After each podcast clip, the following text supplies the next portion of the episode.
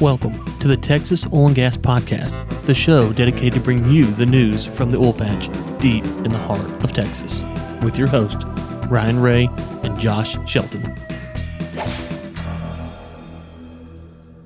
Welcome to the Texas Oil and Gas Podcast. Thanks for tuning in to episode 28 today.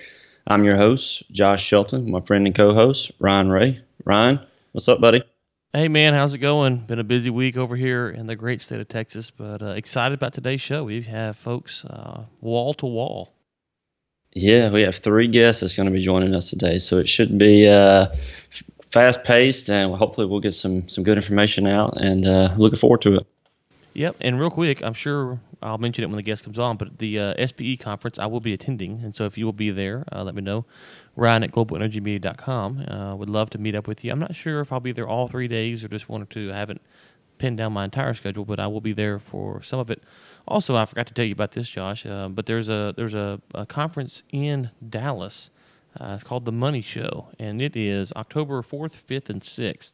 If you just Google the Money Show, um, it will be in Dallas, and I will be there. If you're into investment strategies and trading and stuff like that, uh, you might find it of value. It's uh, free to get in. Last time I checked, and so it's going to be here starting October the fourth, and it goes through the sixth. And so one of my previous guests from the Global Energy Leaders podcast, uh, Phil Flynn, will be there. And so, um, anyways, forgot to men- mention to, uh, that to you, Josh, before the show, but just thought about it. So I will be there the fourth, fifth, and sixth, and then I'm heading down the following week to the SPE conference. And the SPE conference, so that's going to be the 9th through the 12th, or what was the dates on that? 9th through the 11th in, uh, in October, uh, and that will be in San Antonio at the uh, convention okay. center down there. Perfect. Perfect. Yeah, and so we're now we're going to bring on Tom G to tell us about that conference and to give us all the information that uh, the listeners might be interested in. Well, Tom, it's a pleasure to have you on. I'm excited about being down in San Antonio October 9th through 11th. Um, it's good to have you on today. How are you doing? I'm doing just fine today. I appreciate you asking. Okay, well, great. Well, the Society of Petroleum Engineers, um, you guys are having your big show. Let's just kind of step back real quick and just kind of give a just a quick overview for the listeners who may not be familiar with your organization. What's it about? Well, what the annual technical conference and exhibition, which we go by ATCE to you know condense it a bit, um, is basically about educating um, the public and the people in the industry of our new technology and innovation that is coming out. Um, this is done in various manners. Um, the topic overall for the SPE this year and the ATCE is looking back to move forward. And the organization is celebrating its 60th anniversary, so we're moving forward in various areas. Now, I'd like to point out that I've been involved with the ATCE since 2005 in various capacities, currently serving on the Drilling Program Subcommittee. So, what the subcommittee does is we take all the abstracts that come in, uh, call for papers, and build the technical program out of what is submitted. Um, the various subcommittees put those together, and we've come up with a little over 300 um, presentations that will be given at the um, annual conference. This will include panels, um, and then we also have um, items such as the um, the opening general session on sustainable oil and gas, improving people's lives, which is Monday morning. Um, then we have the ATC annual reception and banquet on Tuesday evening, which will include more presentations from um, our honored guests, and then the president's luncheon and annual meeting of the members on Wednesday. So between the, the technical program, the panels, and everything involved, such as what I just mentioned, um, it gives everybody a full taste of um, the technology in the industry and also allows what I think is one of the most important things about the program is the networking that's involved. Well, Tom, you guys have a lot going on, as you've kind of touched on. Just a few things here for our listeners that you have a startup village where um, companies that are going to be getting ready to, you know, looking for seed money or whatever, they can participate. Um, you got an Energy4me workshop. You mentioned a second ago there's technical presentations, there's an, an exhibition hall. It sounds like, if I'm hearing this right, um, if you're really into the technical nitty gritty type stuff, like an engineer might be, um, that, that, this there's there's opportunity for you. And if you're into sales and marketing, also there's opportunity for you there as well. It sounds like this conference is really well balanced as far as what it offers. Oh, absolutely. And everything from the start in the morning, from breakfast through the luncheons, all the way to the evening where you either like on, on Monday evening, like I stated, you've um, got the um, opening. There's a, a, a technical um, gathering of everybody for an opening reception, um, and then in the evening, say like on Tuesday, where you've got the annual reception and banquet. Um, it's you've got all day long. Plus, San Antonio is such a wonderful city that you can go out and then go with your um, peers from the industry and and, uh, and enjoy this. One other thing I'd also like to mention is Special Session 6, Women in the Industry, Own Your Own Future. Special Session 8, which is a peer reviewed specific report. That's very hot topic for Texas right now. And then the third, I'd like to recommend Special Session 9, the Production and Operations Advisory Committee. Can unmanned vehicles and robotics create a step change in the oil industry? Those, among the other special sessions that they've created, I think should be a big draw. Okay, great. And, and one final thing before we let you go, it's and for the listeners again, it's October 9th through the 11th in San Antonio. I will link to it in the show notes so you can sign up. On the website, they have a justification toolkit, you know, for, for companies, um, you know, you're trying to convince your boss to go. But in your own words, if you were going to, uh, to to say, hey, boss, hey, here's what I would tell my boss if I was trying to get uh, time off or, you know, paid leave to come to this event, what's the biggest takeaway? You said you've been coming for a long time. I think it's the the knowledge you get from it, the overall education you get, I get from the technical program. Um, like I stated, networking is an important piece of it also with the industry the way it is. It's um, beneficial to know others, um, you know, and, and, you know, keep your network open and, and work with them. Make sure you take care of guys that maybe if they, um, are having problems in their position, you can help them in, in where you're at. Um, so that's what I'd, I'd like to point out is just the education and the networking are very important to me, and that's what I explain to my immediate supervisor and his. Okay, well, Tom, look, it's uh, it's going to be a good time. I think I'm excited. It's my first SPE conference to attend, um, and so San Antonio, as you mentioned, is a great place to go. So our listeners, obviously here in Texas, you know, if you're in Texas and you can get off the 9th through the 11th, it's a great opportunity for you to go to hear cutting edge technology, to network with, network with people. If you're into, um, as you as we said, technical stuff or whatever, this conference has an opportunity for you. So Tom, hopefully I'll get to meet you while I'm there and meet some of the listeners that will be there as well. I know I've been talking on Twitter. There is uh, SPE chapters for different you know colleges and stuff. I know I think the, the New Mexico group is sending like 40 people. I think they told me the other day. So it should be a well attended conference, and I look forward to seeing everyone there October 9th to the, to the 11th. Tom, thank you for your time today. Thank you very much, and I look forward to meeting you at the conference. All right, today we have our guest David Blackman, a Forbes contributor, on today. Uh, David, we got a few articles that we pulled from uh, your shale uh, roundup. We saw that the the oil was around fifty dollars a barrel. Yeah. And uh, they're kind of holding at that price. What do you think? Is it going to stay above that for the rest of the year? What's the what are you, what are you seeing? Well, you know, it, it it'll go up and down uh, to some extent uh, over the course course of the rest of the year. You know, I mean, it just always does. But uh, I think it, it the way the market has shaped up, and, and with OPEC continuing to have pretty decent compliance with its uh, export limitations deal, um, it really is looking like uh, we're going to be in that fifty dollar, you know, forty-eight to fifty-one dollar a barrel range here for the rest of this year.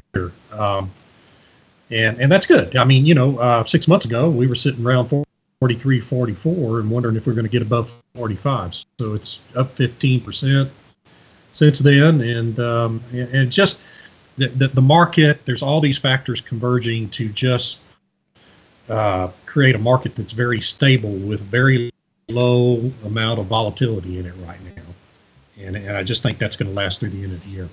Yeah, we had you on. I think it was June or July. You put out a piece talking about this, and um, yeah, and so we, you know, I guess my question is, what what do you think as we get you know get close to the fourth quarter of this year, um, and, and we look ahead to 2018?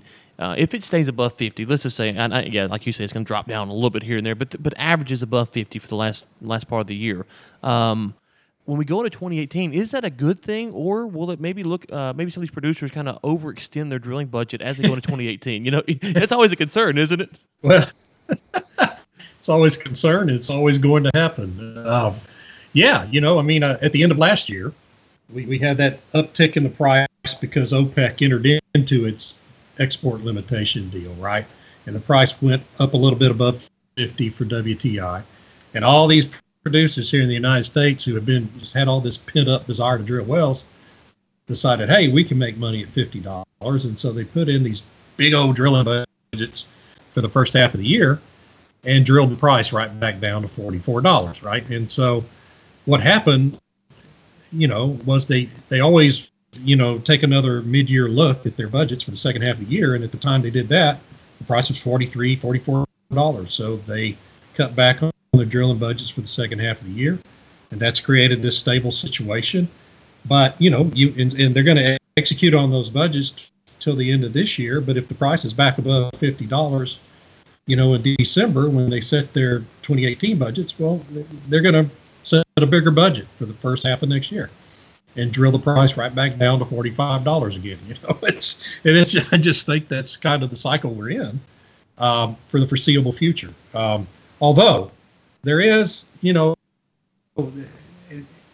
there is the factor that we are getting closer and closer, even though the OPEC deal hasn't been a magic bullet to rebalance the market very quickly. We are continuing to get closer and closer to a balance between supply and demand globally. And when you hit that balance and there's not this big surplus of oil on the market, um, then you, you're probably going to see the price jump up another five dollars a barrel or so, and that'll be when, and that's probably going to happen sometime in 2018. And when that happens, uh, then you're going to see uh, a pretty significant increase in drilling in the U.S. and really all over all over the globe as people try to take advantage of that higher price. Well, David, we had you on uh, a couple weeks ago with some of the hurricane stuff, and there was a piece that you pulled with Chevron Phillips uh, they had a plastic plant. They were doing like a six billion dollar expansion. It looks like it's going to be delayed until next year. Is that right? Yeah, the, the portion of it that uh, you know they're they're building it's a it's a it's an ethanol plant, uh, a chemical plant uh, designed to to uh, create ethanol from ethane, the ethane portion of the gas stream of the Eagle Ford shale gas, and um, what the what they have left to do, they've actually uh, gotten the plastics manufacturing piece of this plant open, but they haven't built their ethane cracker, which is just going to be a gigantic installation. Uh, they haven't completed it yet, and uh, they were scheduled to have it completed here in November, but Harvey um, and all the flooding that took place down there in the Baytown area as a result of flood uh, of Harvey has now delayed the completion of that ethane cracker until uh, sometime in the first quarter of 2018, hopefully. But uh, you know that's that's uh, kind of going to be an ongoing issue, and it has been for for many decades. Is is the potential for flooding down there in that part uh, of of East Texas and uh, and along the ship channel, and uh, it's just one of those things that's uh, been you know a significant setback for Chevron Phillips. You know, on these ethane crackers, um, th- there was some talk at least a year ago that people were saying that you know the, the first one's in, they're going to make all the money. The second one's in a little bit, and then the third one's in, they're kind of out. Um, right. W- w- how does this affect their market strategy? Are, are their contracts already in place and they're kind of safe, or is it something that's a, a major concern for them to having to delay this? Well, it's it's a big concern, and they do have a lot of you know supply contracts in place, uh, obviously. Um, but you know the delay is not that significant. It's not like they've got a two-year delay. It's three months. You know, and and uh, the people they're supplying to just have to find uh, other sources of the product until then. Um, and I'm sure there will be penalties that Chevron Phillips will have to pay under some of those contracts. But uh, you know, it's in, in the grand scheme of things with an investment this gigantic, you know, it's it's costly, but it's not a, a major setback. You know, one final thing about this article that just stuck out to me, it said that there's 10,000 temporary construction jobs and 400 permanent ones, which is really good for, you know, 400 jobs is always good. 10,000 temp jobs is great. But then it says there was one fatality last year when a contractor, goes on to say that. I, it kind of struck me odd. Is that normally reported with, with an article like this? I didn't understand how the fatality tied into this article. What was your what was your takeaway from the author just kind of throwing that, that, that throwaway sentence in there? I, I, don't understand it. I, you know, that that was widely reported at the time. It's tragic. Right. It's right. terrible. Um, you know, and those kinds of incidents happen, why you toss it into, you know, a year over a year later into this particular article doesn't make any sense to me. But uh, you know, it just is what it is. I, but, you know, the jobs number doesn't really surprise me, though. I'll tell you what, if you ever drive by there, uh, there must be 15, you know, high-rise construction cranes on that site. Uh, I mean, it's it's a massive, massive operation going on there, and uh, very impressive just seeing it from the highway. Yeah, no, I, I, obviously it's great. We always try to tell our listeners, hey, if you're looking for jobs, here's good spots, and so here's 400 that will be you know online yeah. once it's completed. But I just the, the the fatality thing it really kind of caught me off guard because it wasn't what I was expecting to read next after I read about all the jobs and obviously want to honor the poor person who died and that's terrible and we're about safety. But it was just it was just kind of fit. It didn't fit in with the rest of the article. So I was curious if maybe this you, you read a lot of these articles and maybe something that you see a lot and I, I just have overlooked, uh, but it just kind of caught I, me off guard. Uh, you know, and and uh, the, the the author of this article, Jordan Blum, is a good reporter. Oh yeah, Chronicle. Great. I just yeah. think does a you know, generally a really fine job uh, reporting on, on oil and gas related issues. Uh, it's one of the few newspapers in the country that really does. And uh, I, you know, it's just kind of a throwaway line in this article that just uh, seems really out of place. Well, uh, David, we had one of your pieces uh, that you put out on September 12th at Forbes. Um, it was really around infrastructure and some of the some of the requests we had, and trying to get some some funds together to come in and clean some of this mess up yeah. from from the hurricanes and and the flooding and um, so it was an interesting article. We uh, I was looking over everything. You had a lot of a lot of stuff in there that I think is going to be really important to get the economy uh, in in Texas, oil and gas economy, back on its feet. Yeah, you know, and there's a lot of background in that piece about what happened after Katrina. You know, with with uh, the Louisiana delegation, Senators Vitter and Landrieu coming in with this gigantic 250 billion dollars special appropriations proposal. Um, you know, after the feds had already uh, allocated an, an, additional 62 billion dollars for Katrina recovery, they come in with that, and you know, I'm really hopeful that the Texas delegation will take a lot more thoughtful approach to this. Uh, there, there is going to need to be additional federal monies uh, come into Texas to help with this recovery. Um, and you know, I, I, guess you know, really the point of this article, as much as anything else, just given my uh, uh, focus on what I write about, is we also need to think about how do we protect uh, um, this refinery road that's in between, you know, runs along the Houston Ship Channel and down to Beaumont, Port Arthur, Orange, uh, that whole corridor. Uh, what kind of projects need to be taken to protect those refineries and chemical plants and all, all that infrastructure? From potential flooding in the future. Um, because as we saw, you know, we had 20 refineries get knocked offline by the flooding uh, from Harvey. And while Harvey's a very rare event and isn't going to happen a lot in the future, when something like that does happen, uh, it creates impacts all over the country. So, um, you know, something for policymakers to really think about and consider in their deliberations.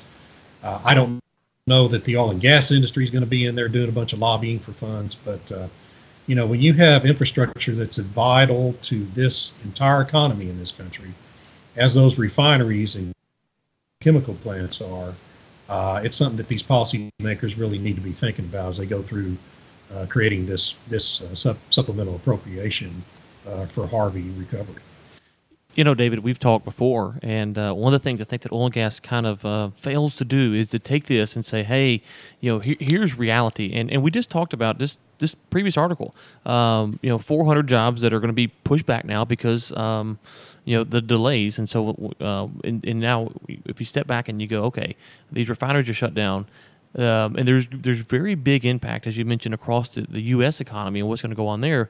But but sometimes it feels like you know oil and gas people we almost forget because for us it kind of makes sense. Okay, you know this refinery shut down, this percent uh, you know it's going to impact the market like this. But we, we kind of forget that these are real people, and I'm wondering how do we sell that to the general public because there are people who work at these refineries who are hurting because they can't get a paycheck or um, they're getting a stipend yeah. check or whatever on top of whatever happened to their house. Um, and so how do we make that clear that it's not big oil. Obviously, big oil is tied up with this, but it's real people who are being affected um, by these shutdowns and slowdowns. Yeah, and, and, that hasn't gotten much reporting. You know, a lot of these jobs uh, at these refineries are hourly jobs. They're not salaried positions. You know, and, and so if your refinery shut down and you're not showing up for work, you're not getting your hours in. You know, you're not getting a paycheck. Your paycheck gets cut, and that impacts families. It impacts communities. It impacts all the businesses in these communities that, that support these these big plants. And um, you know, it just doesn't get much attention from the media, um, and and therefore it doesn't get much attention from the public. But it's real, and uh, you're right. The oil and gas industry um, hasn't been an industry that really sells that piece of what it does very well. Or, quite frankly, the oil and gas industry right. hasn't been an industry that communicates very well about anything and um, you know, and and that's a shame because this these are real people, you know, who are really being uh, terribly impacted by by what's happened down there you know, in the wake of this storm.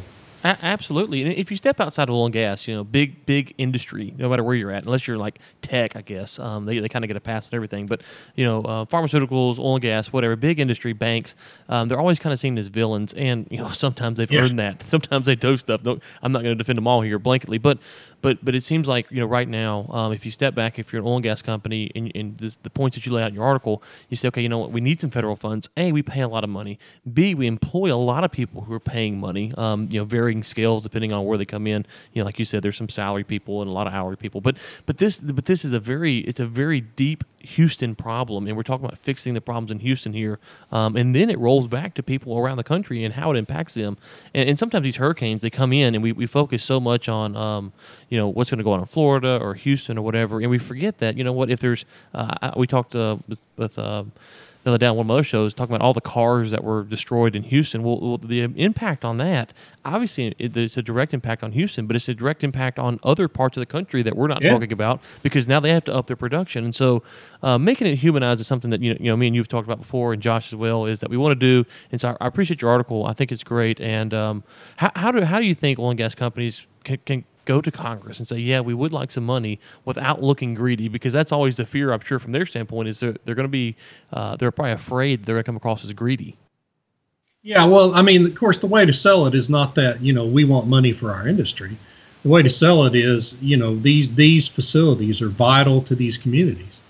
And as you're going through uh, considering measures to take on flood protection, you need to be thinking about, you know, the place protecting the places that provide all the jobs in these communities. And by the way, there were gasoline shortages in Maine and Vermont in the wake of Harvey uh, because the Colonial Pipeline and other pipelines that carry gasoline up to the Northeast from Texas were shut in because the refineries couldn't supply gasoline to the pipelines. And people don't understand that. And so, if the industry wants to really play a role in this, the, the role they need to play is look, these these plants, these big plants, are big job providers uh, for these communities, and you know our people spend money in these communities and support every other business in the communities, right? So you, you need to think about this globally, not just in terms of protecting streets from flooding, but but also think about protecting these these big industrial installations uh, from getting flooded as well, because that's where you start losing jobs and really harming people's incomes. Well, the first two articles, as Josh mentioned, we pulled from a daily piece that you put out for shalemag.com. It's just called uh, What You Need to Know in Oil and Gas Today. And it's about a dozen things that you hit from your, I think, your Twitter feed, and you kind of put in there great curated content for the listeners. Be sure to go to shalemag.com and check that out. We'll link to it in the show notes. And this, and then the third article, obviously, was a piece that you wrote for Forbes. Um, you put you put out stuff for Forbes and for Oil Price. Uh, where else can people find you, David?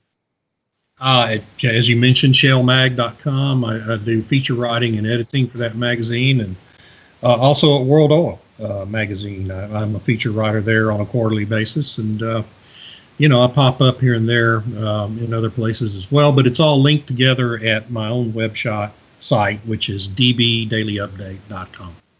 Okay, great. And we will link to that in the show notes. David, it was great to have you back on again. It's been a few weeks, and uh, I know you you were in Vegas and you went through some, uh, you were sick a little bit. So it's great to get you back on. Always love your insight and look forward to having you back on again soon. Hey, thanks for having me. Thanks, David. Well, as promised, we have on Sergio Chapa next. Sergio actually had to come on a little bit later, so Josh had to hop off, but we were able to track him down. And so here was my conversation with Sergio Chapa from the San Antonio Business Journal. Well, Sergio, it's good to have you back on again today. Um, a lot to get into. Let's get started. Uh, you've been excited to talk about this. I know. Uh, I saw you had an article come out on the twentieth about this. Mexican fuel market is is kind of is kind of heating up, to use a pun. There, what's going on? Thanks, Ryan. Always a pleasure. No, you're right. Um, you know, the the Mexican fuel mar- fuels market over the past two weeks has definitely been heating up. We're seeing a lot of activity there. Um, in you know, I mean, like San Antonio based refining company and the first Arco gas stations in Tijuana. They're going to build up to 200 to 400 uh, of those gas stations over the next couple years. That's a major push. And then Valero had a big announcement with the, you know, storage terminal and and uh, refined products by rail. You know, starting in Veracruz and then going in, into the Mexican interior in Puebla. You know, we're seeing like all types of activity. You know, other companies as well. NuStar got some presidential permits to do some couple cross cross border uh, pipeline projects, and and you know, just just earlier this week, from uh, six Texas energy companies meet with uh, Governor Greg Abbott and uh, top top executives with Pemex. That's Mexico. Now they all sat down for a dinner, but you know they did talk a lot of shop during that that little meeting, and uh, things are looking really good for the Mexican fuels market right now. I mean, we're seeing like sustained demand for the next you know five to ten years and, and and these companies from texas they're looking to fill those gaps yeah, and yeah, we talked about it. that. We talked about in the show a lot. Is that this this is one of those things where you want to sit down and let the market work, and the market in Mexico, it, it's a natural it's a natural plug-in for Texas, and so it's good to hear that the politicians aren't getting in the way because sometimes you know you'll you'll see that there's a lot of grandstanding going on and and all this. Let, us get business done because the people in, in Mexico need this, and the citizens of Texas we also need this. It could be a, a very good long-term partnership between uh, the state of Texas and the government of Mexico. No, definitely. Uh, you know, with Mexico's big sagging production, you know, Texas is ideal to fill the gaps, and it, you know, it can be done in a number of ways. Ryan, it can be done by tanker trucks, it can be done by rail, it can be done by uh, seafaring tankers, and it can be done by pipelines. Any way you you done. And you know, at the governor's office earlier this week, we had representatives from the Energy Transfer Partners, Parsley, Hunt Oil, and Howard Energy. All of those big players in their own ways. And more interestingly, it represents opportunities in upstream midstream and downstream. So every, everybody's getting a little piece of that pie right now, you yeah. know, uh, in the Mexican fuels market. Right, and you mentioned Valero just just a second ago, which is where I want to go next. You had a piece on Valero, big news coming out of Valero. Um, we talked about them on the show, what they have going on in Mexico. It kind of ties in, at least with the Mexican theme, but they have news at the top. What's going on there? Oh yeah, no, definitely. Um, you know, there was a an SEC filing. Of course, I monitored them, uh, their filings, you know, every day, and uh, and there's an interesting behind the scenes move taking place with Valero and their corporate governance. Um, you know, the company had amended the board of directors met and they voted to amend their bylaws to uh, to allow you know uh, stockholders to call for special meetings, but they set a series of conditions. You know, 20% of stockholders have to to be calling for this meeting, and there's a set of conditions. You know, it can't be 90 days before this or 90 days after that. There's all types of but nonetheless, it's a stockholder friendly move. It's being interpreted that way. And then they also did more stockholder friendly amendments that they're proposing to, to change to their, you know, articles of incorporation, their charter, and uh, decided in a in a vote at the company's annual stockholder meeting in 2018. Yeah, and it looks like the stockholders have responded positively. Shares are almost up four dollars over the course of the last week, so it looks like that people are the market at least is responding to this news in a positive manner. Um, uh, one final thing before we get you out of here: your weekly drilling permit. Now we uh, round up. We record this on Fridays, and so you, are going to release a new one on Monday when, when the show comes out. But tell us what we missed last week. Um, I love reading this report every week, as you know. I'm a, I'm a subscriber, so uh, for those who aren't, what do they miss? Right. No, I mean you can't get any more uh, ahead of the curve than, than reading the permits. These things are filed before the drilling starts. So um, one thing that I found is that, that Statoil, the, the Norwegian oil company, they're, they're sort of reviving their, their drilling program in the Eagleford Shale. Um, you know, many, many of your um, listeners know, I mean, Statoil came into the Eagleford Shale in, in February 2013 and, and, you know, they filed you know 260 drilling permits, but you know they kind of took a you know walk, walk back their years, but but now this year we're seeing them getting back in the game. So they have 39 drilling permits, and and just the latest they filed a, a couple weeks ago were in DeWitt County, and, and you know that's one of the most uh, prolific uh, Eagleford. So that that looks like a good project for them. They they had primarily been a Karnes County player, but now it looks like they're kind of branching out a little bit in their leases in, in DeWitt County. That's a very interesting business move for Statoil. Yep, yep. And for our listeners looking to capitalize on Eagleford opportunities, obviously Sergio Chapa is one of the go-to places to find out this kind of information. Um, now, I know you were a little bit delayed getting on the show today because you had some big breaking news on solar. So for the listeners who are interested in solar, go check out Sergio. I don't know when are those stories, your solar stories, coming out, Sergio?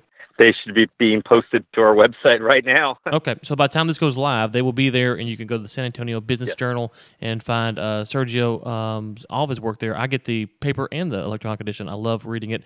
Um, one final thing before we get you out of here, um, Cabot Oil and Gas. I know you're kind of you said a lot of breaking news. Any of that have to do with Cabot? Well, Ryan, you know, my apologies to Cabot. We just ran out of time on this radio edition. So.